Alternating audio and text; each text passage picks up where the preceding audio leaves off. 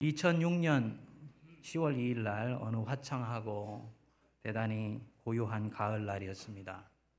미국 펜실베니아에 있는 랭커스터라는 지역의 아미시 농장의 한 학교에 한 남성이 총을 들고 진입하여서 10명의 어린 소년들을 총으로 쏴 죽이고 자신도 자살하는 사건이 일어나게 되었습니다.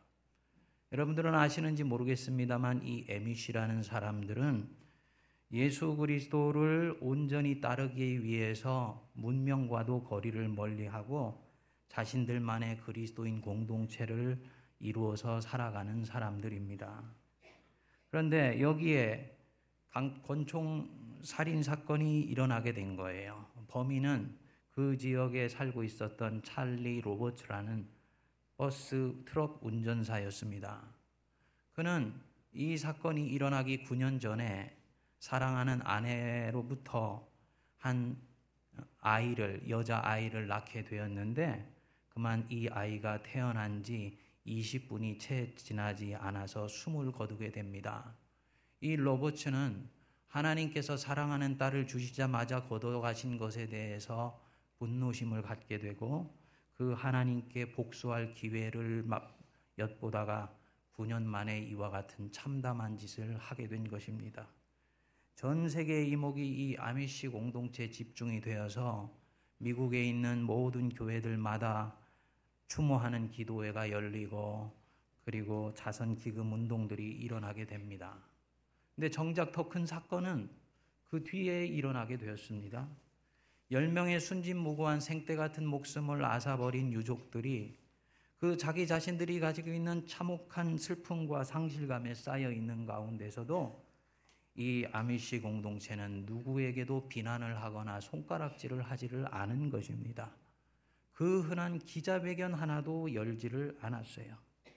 총기 사건이 일어난 날 그날 오후에 이 한 여자아이의 손녀를 잃은 할아버지가 바로 이 범인의 집을 찾아가게 됩니다. 그리고 노크를 하고 아내에게 이야기를 합니다. 나는 오늘 아침에 당신의 남편 우위로 인해서 사랑하는 손녀를 잃어버린 할아버지입니다. 내가 여기에 온 것에 대해서 두려워하지 말고 불안해하지 마십시오. 저는 당신과 당신의 가족을 용서하기를 원합니다. 당신의 남편을 용서하고 당신과 가족들을 용서하기를 원합니다. 진심으로 진정 어린 용서의 말을 남기고 그리고 집을 나서게 됩니다. 같은 날 오후에 이 아미시 공동체의 이웃들이 이 범인의 가족들을 방문해서 그들을 위로하고 후에 이들을 죽은 아이들의 장례식에까지 초대하는 일들이 생기게 된 거예요. 그래서 이 사건은 총기 난동 사건보다도 더욱더 강력하게 미국 사회와 유럽 사회에 충격을 던져주게 됩니다.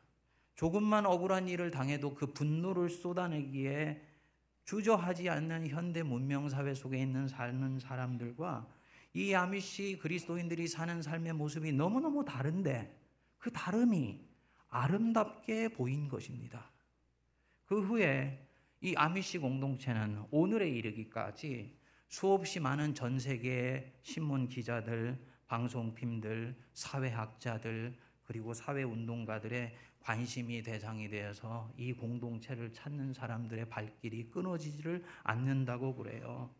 그 독특하면서도 유일한 삶을 살아가는 그 사람들로부터 현대 문명 속에 살고 있는 이들이 배울 것이 있다고 생각되기 때문인 것입니다. 여러분, 바로 이런 스타일이 예수님께서 꿈꿨던 공동체입니다. 꼭 아미시 같이 분리되어서 살아가지는 않는다 할지라도 세상 한복판에서 저 산 위의 등불처럼 등경에 우뚝 솟아 거기서 깜빡깜빡거리는 그 불빛이 어두운 영혼을 가지고 살아가는 사람들의 그 인생을 화들짝 깨워내서 그들로 하여금 새로운 삶을 살아갈 수 있도록 살아가고 싶은 열망에 쌓일 수 있도록 그들을 초대하는 바로 그 공동체. 그게 바로 예수님이 꿈꿨던 교회예요.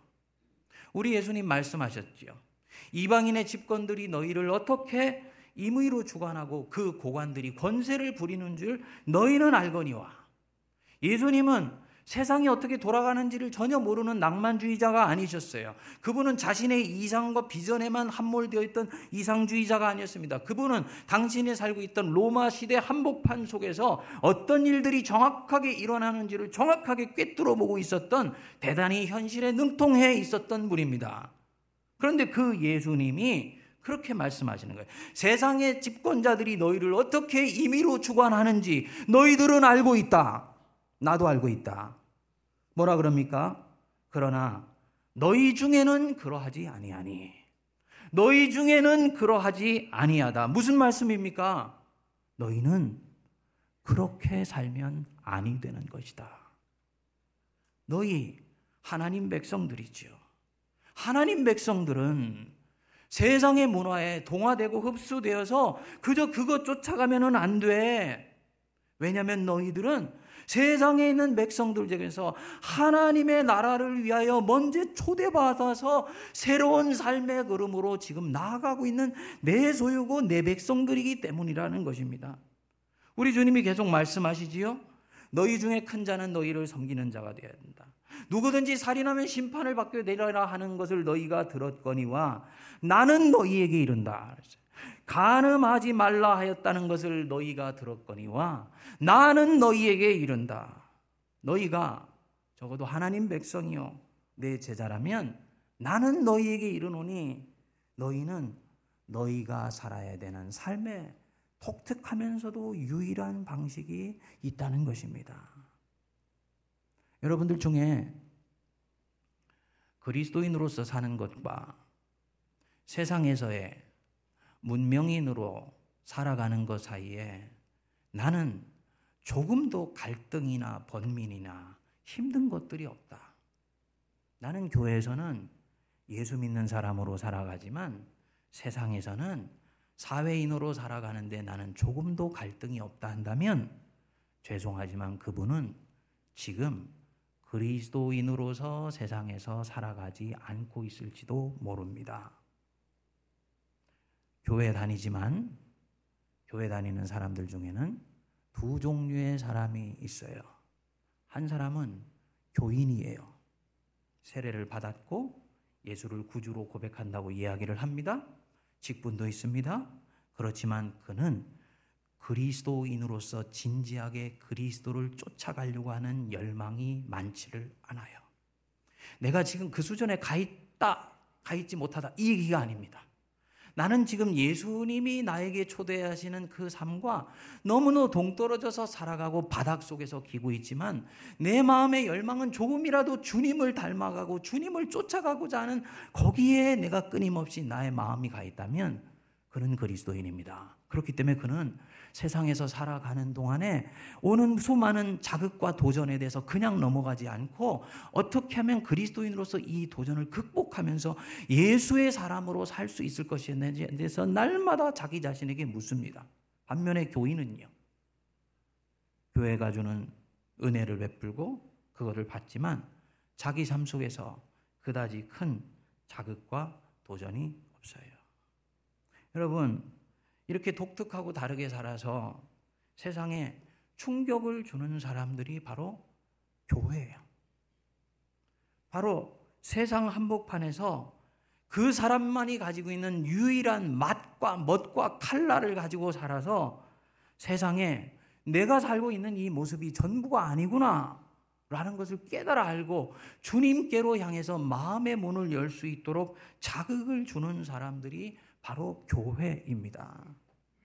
오늘 주신 말씀 보면 신약 성경에 교회를 어떤 것으로 생각하고 있는지를 명확하게 보여줍니다. 우리 디모데전서 3장 15절 말씀 마음을 열어서 함께 한 목소리로 읽어보겠습니다. 3장 15절 시작.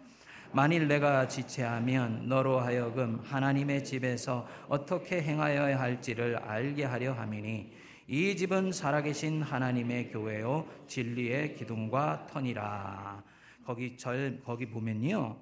사도 바울이 바라보는 교회의 본질 세 가지를 얘기를 합니다. 제일 첫 번째로 맨 끝에 보시면 뭐라 그랬습니까? 교회는 진리의 기둥과 터다 그랬어요. 여기서 이 기둥이라는 말은 우리가 흔히 얘기하는 대로 이 지붕을 받치고 있는 것을 얘기하는 것이 아니에요. 이 헬라 시대에서 기둥이다. 그가 기둥이다 할 때는 좀 다른 기능을 가지고 있습니다. 여러분들도 아시는 대로 이 헬라 시대에 그리스와 로마 지역에는 굉장히 다양한 신전들을 지었었습니다. 제우스 신전, 디오니우스 신전, 아폴로 신전 많은 신전들을 지었는데 그 신전에 있는 기둥에는 그 신전에서 가장 값어치 나가는 다양한 종류의 보석이나 장신구들을 신전에 이렇게 기둥에 박아 넣었었어요. 그래서 기둥은 단순히 받침대가 아니라 그 신전에서 가장 아름다운 것들을 펼쳐 보여주는 곳이 바로 이 기둥이었습니다. 교회가 진리의 기둥이다. 이 말은 교회가 진리가 어떤 것인지를 디스플레이 해주는 곳이라는 거예요. 아미시 사람들처럼, 아, 저렇게 살아가는 것이 바로 교회로서 살아가는 것이구나. 라는 것을 펼쳐서 보여주는 것이 바로 교회예요.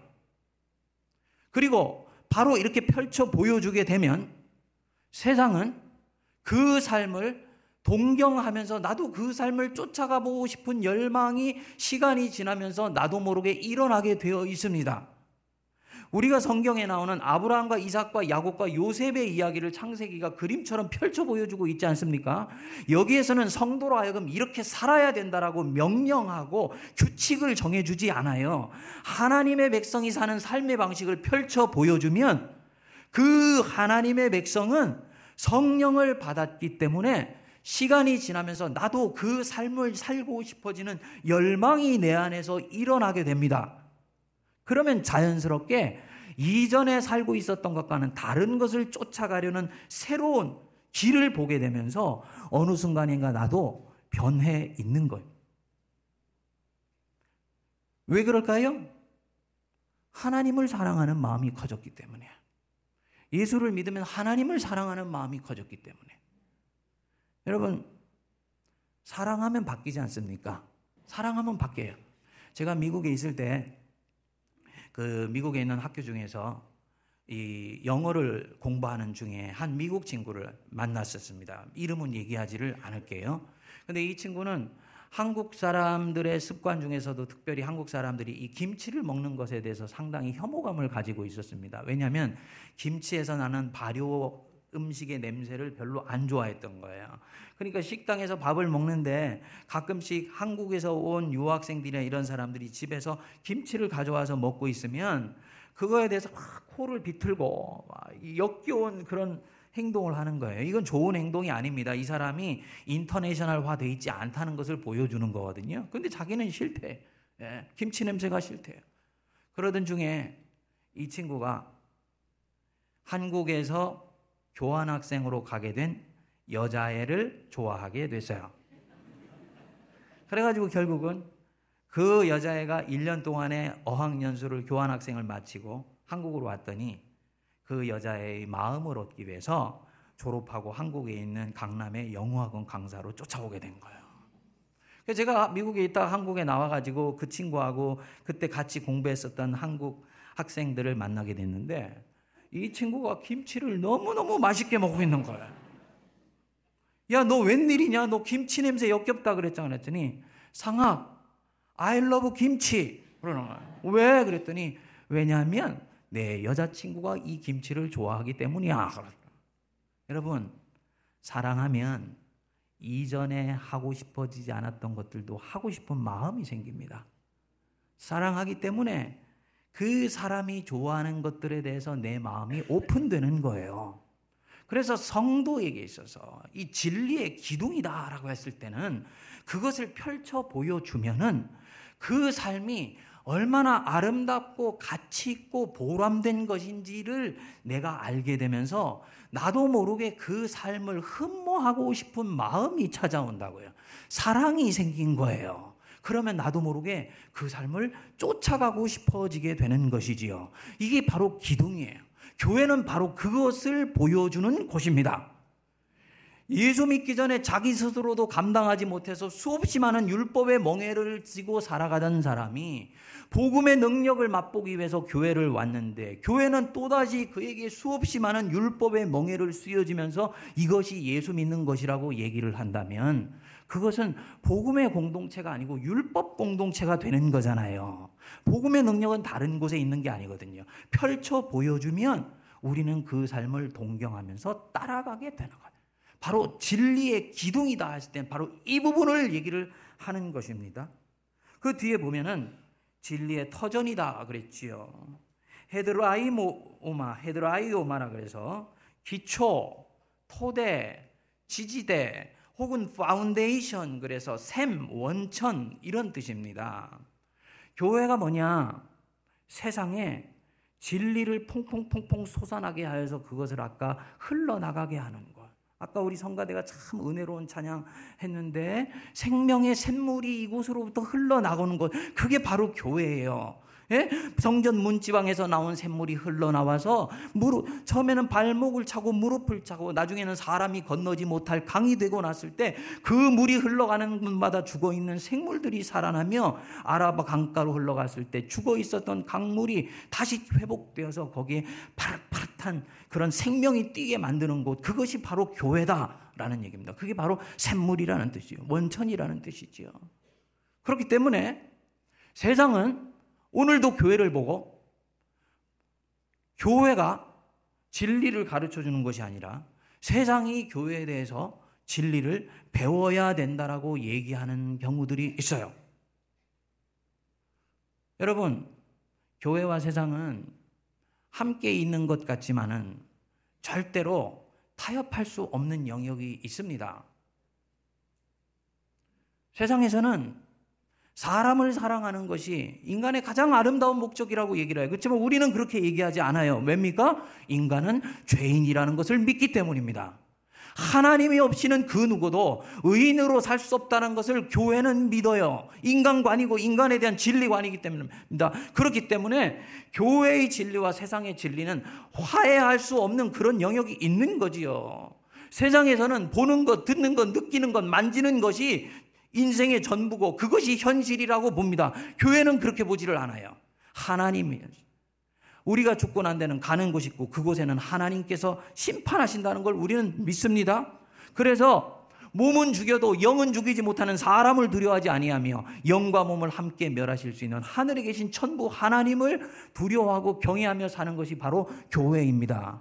그렇기 때문에 교회와 세상은 함께 공존하는 것 같지만은 교회의 진리가 세상을 절대로 닮아가면서 흡수되지 않고 오히려 교회의 진리를 세상에 선포하면서 도도히 하나님의 길을 개척해 나가는 것입니다. 그렇기 때문에 내가 이 진리관에 서 있으면 나는 교회로서의 자기 자신에 대해서 긍지와 자부심을 갖고 있지요. 여러분 한번 물어보겠습니다. 여러분 교회에 대해서 자부심과 긍지를 갖고 계신가요? 네. 1, 2부 때보다 반응이 아주 좋으시네. 네. 그러면 세문안교회 교인으로서의 세문안교회에 대한 긍지와 자부심을 갖고 계시죠? 그러면 한국교회에 대한 긍지와 자부심 갖고 있습니까? 한국교회. 세간의 송자락지를 받고 있는 한국교회. 세상의 도덕보다도 못하고 얘기하는 한국교회. 그래서 교회를 다니느니 차라리 길에서 예수를 믿겠다 생각하며 가나안 교회가 점점 차고 넘치는 그 한국 교회, 그 한국 교회에 대해서 그럼에도 불구하고 나는 자랑스러워하며 긍지와 자부심을 가질 수가 있습니까? 많은 젊은이들은 그렇지를 못해요. 이 사람들은 교회가 세상 기관보다 못하다 생각하고 조롱합니다. 자기 자신이 대단히 지혜로운 것 같고 합리적인 것 같지만 이 사람은 교회에 대해 대단히 중요한 진실 한 가지를 놓치고 살아가고 있습니다. 뭐냐? 오늘 거기에 주신 본문 말씀에 나오는 다른 한 구절이죠. 교회는 뭐라 그랬습니까? 하나님의 집이에요. 하나님의 집. 교회는 기관도 아니고 건물도 아니고 하나님께서 자기 자신을 두시려고 작정하신 곳 그게 교회예요. 교회가 교회가 된 것은 거룩한 성도들이 차고 넘치기 때문이 아니고 그 교회에 하나님이 자기를 두셔서 그 교회 안에 자기 자신이 끊임없이 머물러 계시면서 이끌어 가시고 있기 때문에 그것이 교회가 되는 것입니다. 교회가 거룩한 것은 거룩한 성도들이 많기 때문에 거룩한 것이 아니에요. 교회, 세례와 성찬이 베풀어지고 하나님의 말씀이 선포될 때는 하나님은 그 교회에 자기 자신의 존재를 박아두시기로 작정하시고 결정하셨습니다. 그렇기 때문에 인간이 거룩하기 때문이 아니라 거룩하신 하나님이 그 교회에 머물러 계시기 때문에 교회는 거룩한 거지요. 그러니까 한국 교회가 세상이 볼 때는 부족하고 연약하고 보잘 것 없다 여길지라도 어머니 된 교회를 영혼의 젖줄이 된 교회를 사랑하는 나는 하나님 때문이라도 교회에 대한 애정과 사랑을 절대로 포기하지 않습니다. 하나님 때문이라도 나는 그 교회에 대해서 긍지와 자부심을 견고하게 지켜갑니다. 셋째, 이 집은 살아계신 하나님의 교회다 그랬습니다. 살아계신 하나님의 교회. 단순하지만 엄청나게 중요한 말씀입니다. 교회는 그냥 하나님의 교회가 아니라 하나님이 살아계신 곳. 하나님이 살아계셔서 불꽃 같은 눈동자로 여러분들을 지켜보시고 있는 것. 그게 교회예요. 여러분들이 지금 졸고 있는 것도 하나님 다 알고 계시고요. 여러분들이 집중하면서 하나님 말씀을 듣는 것도 하나님 보고 계시고요. 피곤하고 힘들지만 하나님의 말씀의 한 단편이라도 내가 놓치지 않고 오늘 돌아가리라 하는 하나님에 대한 그 정열도 주님이 지금 보시고 계세요. 그게 교회예요. 그게 살아계십니다. 이분 살아계세요. 근데 많은 성도들 중에 하나님을 믿는다고 하는데 하나님이 살아계시다라는 것들에 대해서 의식하지 않고 실감하지 않고 사는 사람들이 너무너무나 많아요. 하나님이 살아계신데 어떻게 저렇게 할 수 있을까? 하나님이 살아계시기 때문에 나는 그 살아계신 하나님 때문이라도 내가 하는 행동에 있어서 많은 부분들을 주님의 눈빛 앞에서 행합니다. 그게 성도고 그게 교회예요. 맞지요? 창세기 13장에 보면은 아브라함의 목자와 롯의 목자가 이 양들이 차고 넘치는데 목초지가 좁아서 서로 송사를 하고 다투게 되지 않습니까? 그때 이 아브라함이 조카 롯을 불렀어요. 그리고 말을 했습니다. 너와 내가 친족이 아니냐? 우리 둘이 다투지 말자. 네가 먼저 좋은 것을 택하면 넌 그것을 택해가라. 네가 좌하면 내가 우하고 네가 우하면 내가 좌할게. 삼촌이 너그럽게 조카한테 선택권을 준 거지요. 삼촌이 이렇게 얘기하면 조카가 삼촌 저는 아직 나이가 젊으니까 삼촌이 먼저 좋은 곳 택해 가세요. 저는 좀 척박한 곳 택해 가더라도 그곳에서 개척해서 얼마든지 좋은 목소리로 만들 수 있습니다. 아 이렇게 얘기를 하는 것이 사람의 경우인데 이 조카 롯이 삼촌이 하는 그 말을 그냥 덥석 받았어요. 그래가지고 자기가 요단 동편에 좋은 곳을 택해 가버렸잖아요. 그렇죠? 예, 이게 싹이 없는 사람이죠. 이게 예, 싹이 없어요. 그렇게 해가지고 한 장면이 마무리가 됐습니다. 여기서는 일반적으로 사회에서 일어나는 일이에요. 그렇죠? 좋은 마음을 가지고 베풀었지만 때때로 그것이 내 자신에게는 안 좋은 결과로 돌아오는 경우를 우리 자주 보지 않습니까? 그래서 세상에서는 뱀같이 지혜롭기만 한 사람이 잘 나가는 사람이라고 생각을 한다고요. 그 인간의 현실이에요. 그런데 창세기 13장 14절에 보면 사람의 현실에는 포착되지 않는 전혀 다른 현실에서 일어나는 한 가지를 모세가 읽는 우리에게 가르쳐 주고 있습니다. 13장 14절을 보면 로지 롯이 아브라함을 떠난 후에 여호와께서 아브라함에게 이르시되 저는 이 말씀 읽으면 너무너무 은혜가 돼. 롯이 아브라함을 떠난 후에 여호와께서 아브라함에게 이르시되 감이 오세요? 아브라함과 롯이 다툴 때 하나님이 나타나셨습니까? 안 나타났어요. 하나님이요. 인생의 커튼 뒤편에서 두 사람이 어떻게 행동하는지를 지켜보셨어요.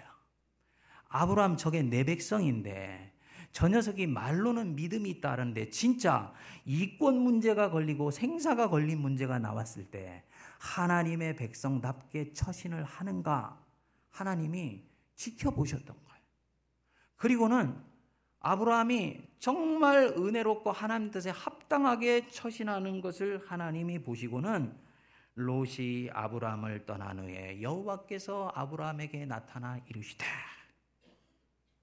뒤에 뭐라고 그랬습니까? 너는 눈을 들어 너 있는 곳에서 남쪽과 북쪽 그리고 동쪽과 서쪽을 보라. 보이는 땅을 다 내게 주리니 네 너와 네 후손이 영원히 이르리라. 축복을 내려 주시는 거예요. 여러분, 이것이 인생의 은막 뒤쪽에서 우리들 안에 일어나는 일입니다. 여러분, 하나님 살아 계세요. 그분 신뢰하십시오. 살아계신 하나님의 품 안에서 저와 여러분들은 살아가고 있어요. 그렇기 때문에 저와 여러분 안전합니다. 세상에 두려워하지 마세요. 많은 경우 전 때까지 와 보니까 내가 두려워하고 염려했던 많은 것들은 내 스스로 만들어낸 판타지였다라는 것들을 알게 돼요. 하나님 안에서 저와 여러분 안전합니다. 그러니까 우리는 하나님 백성답게 살아갈 수 있는 거예요. 하나님 백성답게 살았는데도 하나님이 거기에 없으시다면 아브라함처럼 우리는 결국은 좋은 일하고 잃어버리고 끝나는 것이지만 하나님이 살아계시고 역사하시고 불꽃 같은 눈동자로 지켜보시고 계시기 때문에 하나님은 하나님 백성에게 합당한 당신의 은혜를 내려 주십니다. 저는 여태까지 예수 믿으면서 실수도 많이 하고 넘어지기도 많이 했습니다. 직선으로 갈 수 있는 길을 돌아가 보기도 굉장히 많이 했어요. 그래서 우리 하나님이 저 때문에 참 피곤하신 적이 많아요. 이 제자리로 갖다 놓으려고. 예. 근데 제가 평소에는 부족하고 시원찮게 이렇게 살아가는 가운데서도 아, 이것은 정말 내 인생에 있어서 하나님의 뜻을 이루는 결정적으로 중요한 일이다 하는 경우에는 저는 하나님 편에 서도록 하나님이 늘 이끌어 주셨어요. 내가 하나님 편에 서면 하나님이 여러분 편에 서 주십니다. 근데 우리 그렇게 안 하잖아요. 평소에 하나님 편에 서지 않고 끊임없이 내가 원하는 대로 내 자아의 편에 서서 인생을 살다가 힘들 때만 하나님한테 가가지고 하나님 내 편에 서달라고 그러거든요. 그러니까 하나님이 그 소원을 들어는 주시기도 하겠지만 속상하시지요. 사랑하는 여러분, 오늘 우리 한국 교회가 수없이 많은 폐해를 겪고 있습니다. 교회 이것이 문제다, 저것이 문제다. 교회가 부도덕하다. 교회가 물질에 의해서 붙잡혀 있다. 교회에 있는 목회자들부터 평신도 지도자들이까지 교회 이런저런 저런 문제들이 끊임없이 있다. 예?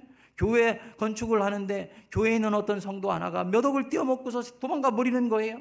교회에서 거짓말하는 일들이 비일비재하게 일어납니다. 목회자의 온갖 종류의 그릇된 추행들이 반복돼서 일어납니다. 저는 신학교 다닐 때 이런 부분들을 고치는 것이 한국교회 갱신의 핵심이라고 생각을 했습니다. 그래서 서클에 들어가지고 이런 부분들을 어떻게 도덕적으로 고쳐질 수 있을까 책도 읽고 고민도 하고 기도도 했는데 신학탄의 20년 전이나 지금이나 별반 한국교회 문제가 달라진 것이 없더라고요. 왜냐? 병증은 그 병증의 뿌리가 있더라는 거죠.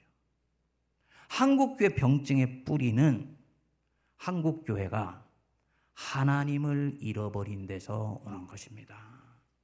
다시 말씀드리면 한국 교회가 새로워지는 핵심은 잃어버린 하나님을 성도들이 되찾을 때 목회자의 설교로부터 살아계신 하나님을 느낄 수 있고 맛볼 수 있으며 그 하나님의 은혜 품 안에서 내가 살아가고 있고 때로는 하나님이 나를 눈동자를 불꽃 같이 지켜보고 계셔서 나는 그 어미하신 하나님 앞에서 그릇된 길을 감히 생각할 수 없다는 하나님 경외하는 마음이 교회 안에 회복되면 교회 수없이 많은 병증의 뿌리는 회복되고 자정되며 새로워지는 줄 믿습니다. 이 면에서 우리 세문안 교회가 하나님 기뻐하시는 아름다운 교회로 세워져 갈 수 있게 되기를 바랍니다. 교회는 살아계신 하나님의 교회지요. 그러니 교회는 기관이 아니에요. 회사가 아니에요. 장로님들은 이사회 멤버고, 담임 목사는 CEO고, 부목사님들은 중견사원입니까? 그럼 뭐 성도님들은 뭔가요? 사원인가요? 아니죠. 교회는 살아계신 하나님의 교회. 하나님이 주인 되셔서 이끌어 가시고 그렇기 때문에 끊임없이 교회 제도나 조직이나 행정이나 리더십에 있어서 하나님이 주인 되실 수 있도록 끊임없이 그 공간을 만들어 드리는 것이 교회예요. 그렇기 때문에 시스템을 잘 갖추지만 그 시스템이 성령이 역사하실 수 있는 공간을 축소시키는 시스템이면 그것은 하나님의 일들을 힘있게 해나가는 데 나중에 지장이 되고 장애가 됩니다. 이해가 되십니까? 불을 붙일 때 장작을 산소가 없을 정도로 빽빽하게 채워서 불을 붙이면 불이 타지 않아요. 반면에 산소가 들어갈 수 있도록 듬성듬성 끼워 넣어서 불을 붙이면 장작이 활화산처럼 타오르는 것처럼 교회 안에 성령이 역사할 수 있는 공간을 끊임없이 남겨놓는 여백과 여지를 가진 그런 공동체를 함께 세워갈 수 있기를 바랍니다. 사랑하는 여러분, 저는 확신합니다. 오늘날 세상은 자기들이 대단히 잘나서 무엇인가를 교회에게 가르쳐 줄 수 있다고 생각하는 것 같지만 제가 경험한 세상은 그렇지 않아요. 그들은 찾고 있어요. 자기 자신들이 겉으로는 웃고 있지만 속으로는 울고 있다는 것. 복마전 같은 인생 가운데서 때로는 속이고 때로는 속고 때로는 깨지고 때로는 넘어지면서 살아남기 위해서 발버둥 치고 있지만은 인생이 이런 것만은 아니라는 것을 가르쳐 줄 수 있는 그 어디 그래서 자기들의 삶을 화들짝 깨어나서 새로운 삶을 살아가고 싶도록 만들어 줄 수 있는 그 어디를 찾고 있어요. 그게 어디입니까? 교회예요. 그래서 교회는 세상을 부끄럽게 해주는 곳입니다. 지난 130년 전에 한 신실한 미국의 그리스도인이 목회자가 되어서 이 동방에 아무도 알지 못했던 나라에 들어왔지 않습니까? 그래서 그때 사람들은 그 목회자와 그 목회자에게서 배운 사람들이 만든 교회가 자기들과는 전혀 다르게 생각하고 다르게 행동하고 있는 것을 보았습니다. 여자가 종처럼 취급받고 있었던 시대였는데 교회 가니까 여자를 사람 대접을 해준 거예요. 여자는 결혼을 하게 되면 이름이 없어졌습니다. 누구의 아내, 누구의 엄마가 됐지 이름이 없었어요. 그런데 교회를 갔더니 당신의 이름이 무엇이요? 라고 물어준 거예요.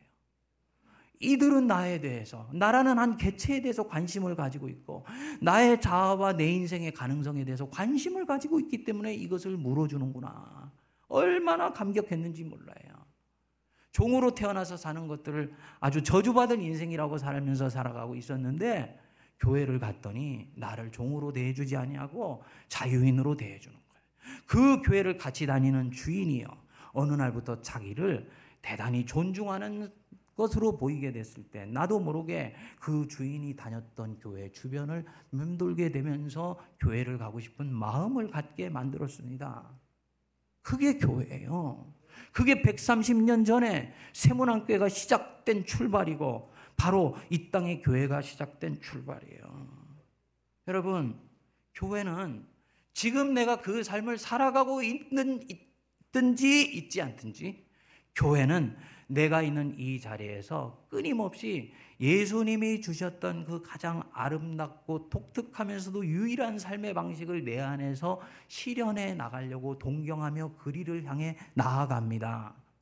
그리고 그것 때문에 어느 순간 속인가 세상에 있었던 사람들이 자기를 돌이켜서 주 앞으로 돌아오는 역사가 나타나는 거예요.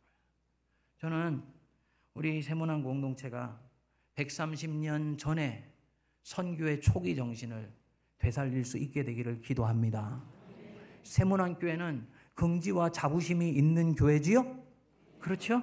그렇지만 이 세문안 교회가 가지고 있는 긍지와 자부심이 한국 교회의 긍지와 자부심이 될 수 있도록 저와 여러분들이 함께 기도하며 함께 땀 흘리며 함께 수고할 수 있게 되기를 바랍니다. 이 때를 위해서는 이제부터 제가 여러분들에게 도전합니다. 세문안 교회가 어머니 교회라는 바로 이 말을 우리는 우리 스스로에게 하는 것을 내려놓으십시다. 어머니 교회라는 말은 다른 사람이 우리에게 붙여주는 이름이에요. 맞지요? 저 교회를 가만히 보니까 정말 어머니 같이 행동해. 끊임없이 나누죠.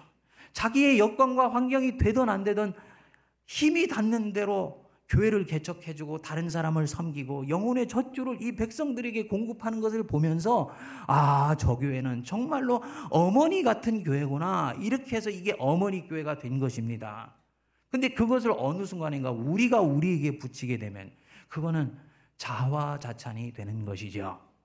이때까지 가졌던 성교의 아름다운 전통들 하나님께 감사하고 찬양하면서 우리는 이제 한국 교회가 스스로 긍지와 자부심을 가지고 세상을 선도해 나갈 수 있기 위해서 우리가 가지고 있는 이 어머니 교회로서의 자칫 가질 수 있는 교만한 마음들 내려놓고 더욱더 겸손하게 섬기고 돌보는 그런 교회 될 수 있게 되기를 바랍니다. 그래서 하나님께서 세문한 공동체가 가지고 있는 이 아름다운 삶의 모습을 보시고 세상에 있는 많은 사람들을 부끄럽게 하여 주 앞에 돌아오게 하는 일에 함께 쓰임 받는 저와 여러분 되시기를 주의 이름으로 축복드립니다. 기도하겠습니다. 하나님 아버지 부족하고 연약한 정원을 하나님 말씀 전했으나 주님의 마음에 10분의 1, 만분의 1도 전하지 못한 것을 용서하여 주옵소서. 하나님께서 택하신 백성들 주의 뜻대로 살기를 원하나 때로는 깨지고 넘어지며 때로는 인생의 험한 세파 때문에 스스로를 바라보며 아파하고 속상해합니다. 성령님 찾아오셔서 만져주시고 너는 살아계신 하나님의 교회요. 내가 불꽃같이 눈동자로 지키시는 나의 소중한 백성이라 깨달아 알게 하여 주시고 그 하나님의 은혜 붙들고 세상을 하나님 기뻐하시는 주의 나라로 바꾸는 주의 백성들 되게 하여 주옵소서. 예수님 이름으로 기도하옵나이다. 아멘.